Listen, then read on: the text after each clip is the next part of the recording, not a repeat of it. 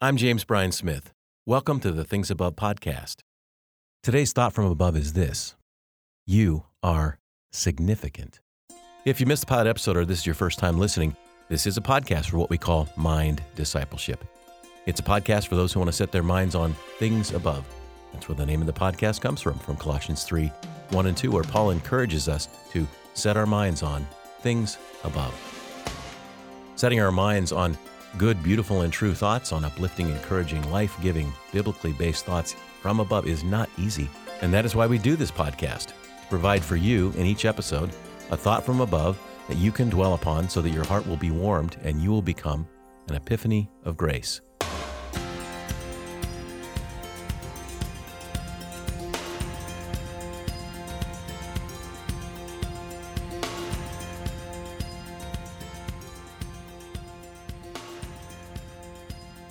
Curt Thompson, who's been on this podcast, asks this question, and I think it's a good one. In what story do you believe you are living? In what story do you believe you are living? And what Curt is asking us to do is to think about the stories that we have about life, about God, about ourselves, that are in our minds. Most of the time, we construct these stories without even knowing it. It happens unconsciously. But we all have views of what the world is like, who God is like, and who we are.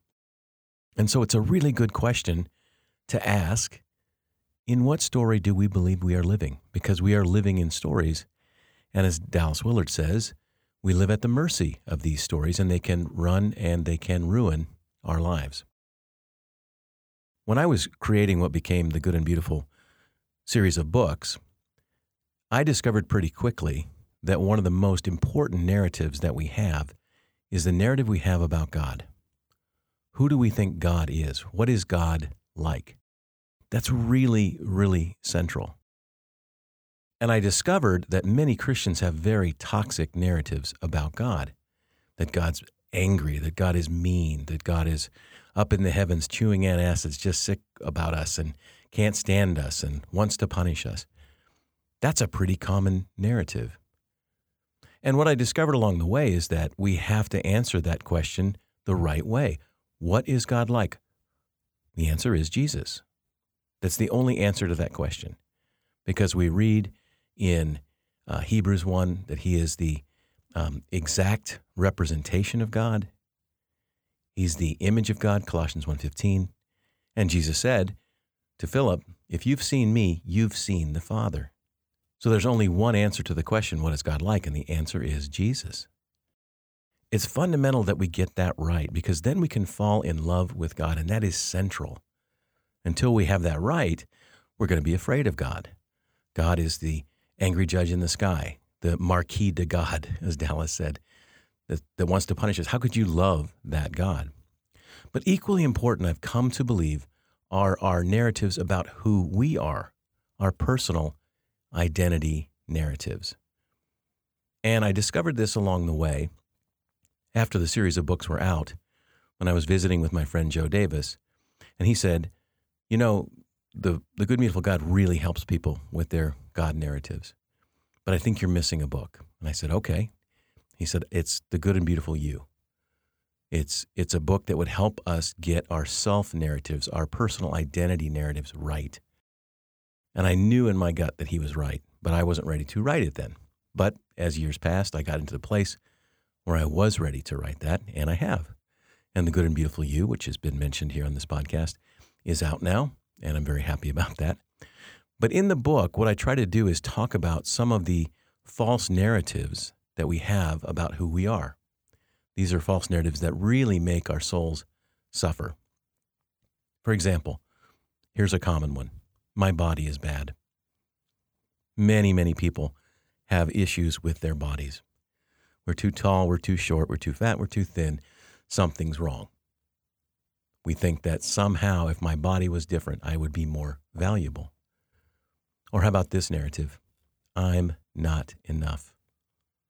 I think that's probably the dominant narrative most people struggle with is to say, you know, somehow or another, I just am not enough. I've picked up that narrative along the way about myself. Or how about this one? no one could really love me as I am. Or the flip side of that, if people really knew me, the true me, they couldn't possibly love me. Many of us live with that narrative. Or this one God is mad at me. This isn't so much about God, it's about us, that there's something about us that God just doesn't like. A very common narrative. Or how about this one? I can't be forgiven for what I've done. People have done some things in their lives and they think, there's no way I could get forgiveness. There's, there's no way that God could possibly forgive me for what I've done. Many people live with that narrative. Or this one my life doesn't matter. In some ways, I think this is the saddest of all of these toxic self narratives that my life doesn't matter because deep down we know our lives are meant to count for something. So this one's very painful. Or this one, finally. I and everyone I love will die and it'll all be over. We live with that sense of our mortality, to be sure, but there's that haunting sense that maybe this is it.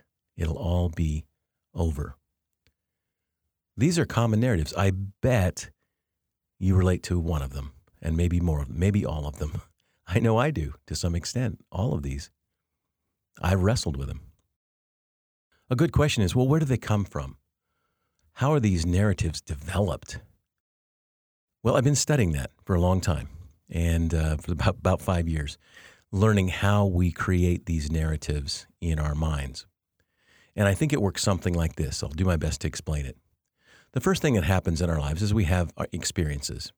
Things happen to us. And then we notice them and they have an impact on us, these experiences.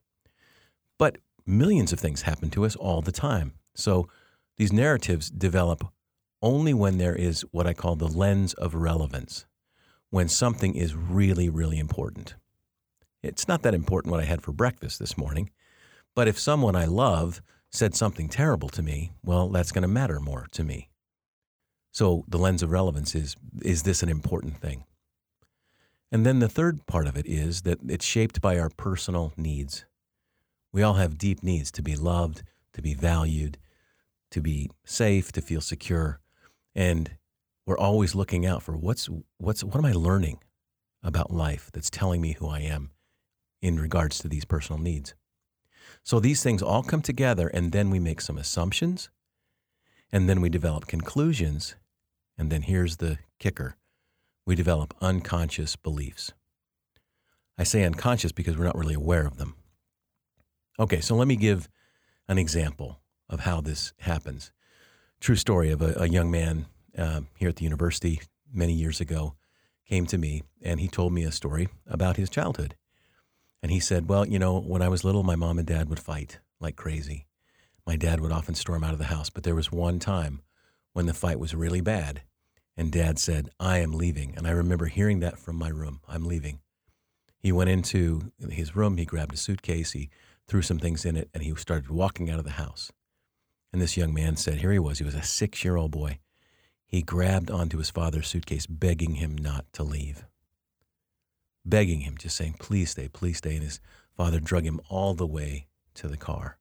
And his father left. And that ended his relationship with his father. Now, it's just a hard story. It was a hard story to hear. It was heartbreaking to me. But think about what I've been saying about lens of relevance and personal needs. We all need to be valued and loved to feel significant, safe, soothed, secure. An event like that is bound to make you shape a narrative. And that's exactly what this young man did. So as I was talking with him, I said, "Well, what did you think about this? I mean, what what came what's your your takeaway from it?" And he said, "Well, I just assumed that if I were better, he wouldn't have left us." And notice that. That's an assumption, isn't it? If I were better, my dad wouldn't have left. Is there any truth to that? No, it's not. But in his mind, it was.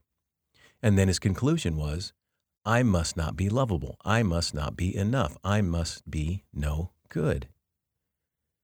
That's the conclusion. And then the unconscious belief is I'm not lovable. I'm not enough. I'm no good. And as he began to talk with me, it became clear that he had lived from that moment on from that, that six year old version of himself, that he had developed those unconscious beliefs. And it wasn't until we talked about them that he began to see, oh, this is this is what I believe. And then we could say, okay, this is your self narrative. Is it true? Is it based on reality? All of these things happen to us throughout our lives. Maybe we learned we were adopted. Maybe we were bullied and picked on. Maybe we were fired from a job. Maybe a spouse left us. Maybe we have some physical or mental disability and we got picked on. All of these things are crucial. I remember a young woman who said that she had had a child out of wedlock and her church said that she wasn't welcome anymore. It was a very powerful experience for her, and she developed some narratives about God and about the church. So that's how they happen. And the end result of all of this is that when these stories take root, shame builds a home in our soul. Shame builds this home and is counting on staying and will stay.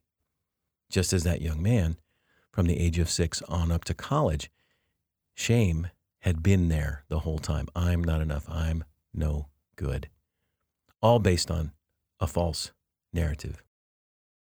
So, if we have these, and most everyone does to some extent, then the question is how can they be changed? How can we change these narratives about ourselves, these shaming narratives? Well, I'll tell you what won't work, and that is trying to fix it by ourselves. You remember, um, maybe you do if you're old enough, the uh, Saturday Night Live sketch uh, of Stuart Smalley. He played this pretty comical, it was kind of a farce of a, of a therapist or a counselor.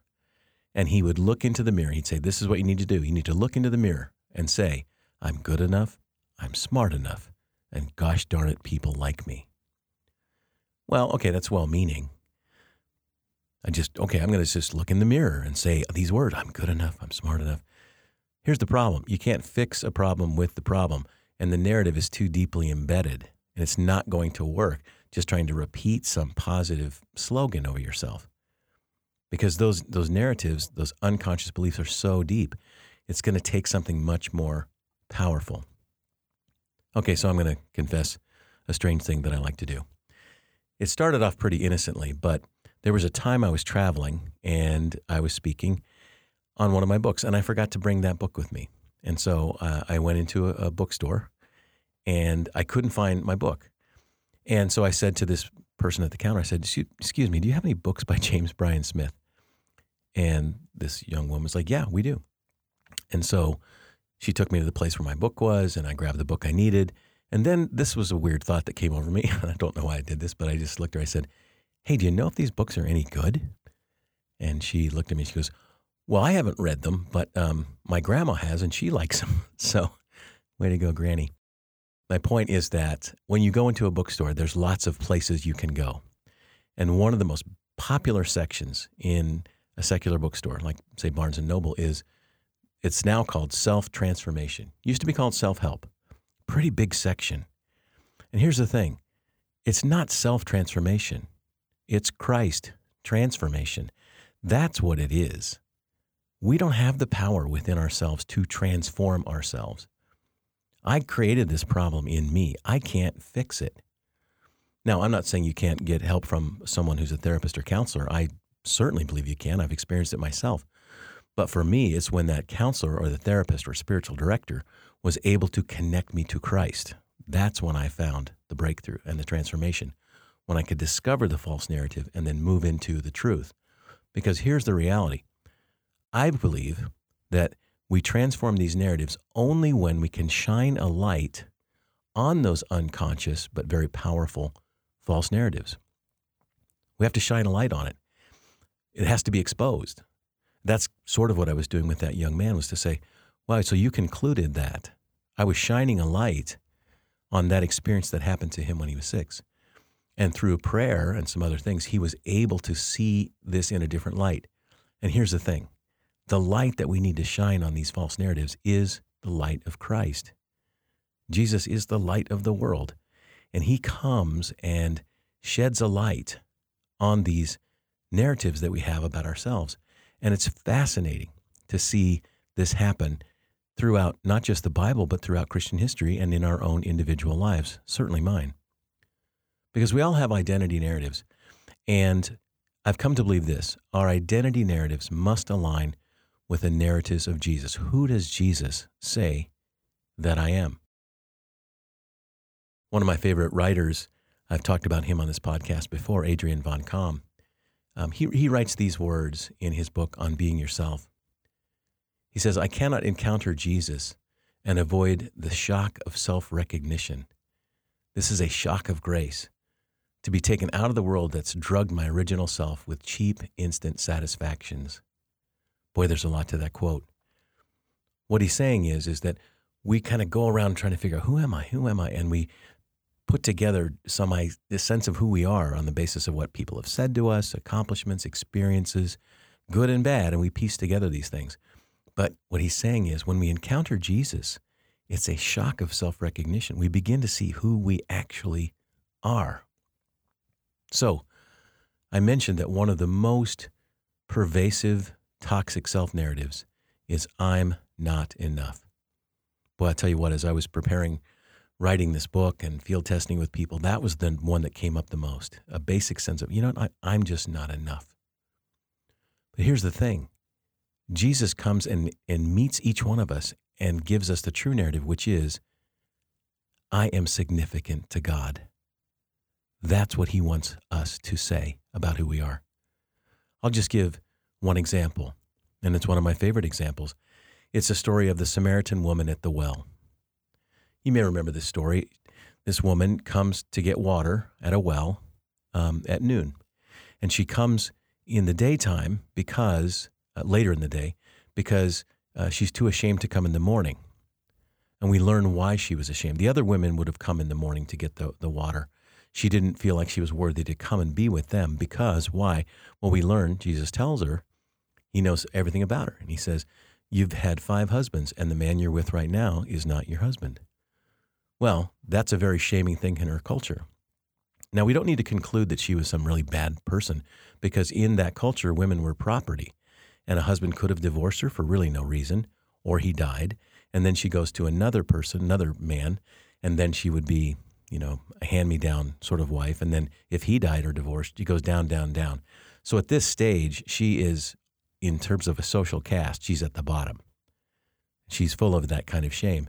So there she goes to get water. There's Jesus. Now he's a Jewish rabbi, and she's a Samaritan woman. This conversation should never have taken place. Culturally, that never should have happened. But instead, Jesus engages her. He tells her he knows everything about her. And then he says, And I have water for you that if you drink from this living water, you'll never thirst again. And that sounds spiritual and nice, but really what he's saying is, is you can have this, this kind of life with God. You're invited to it. And she's so overwhelmed at his acceptance of who she is that she's moving from shame to significance that's what happens to her. It was a shock of grace, as Adrian van Kaam said. And what does she do? She goes back to her village and she tells everybody in the village, come listen to this man.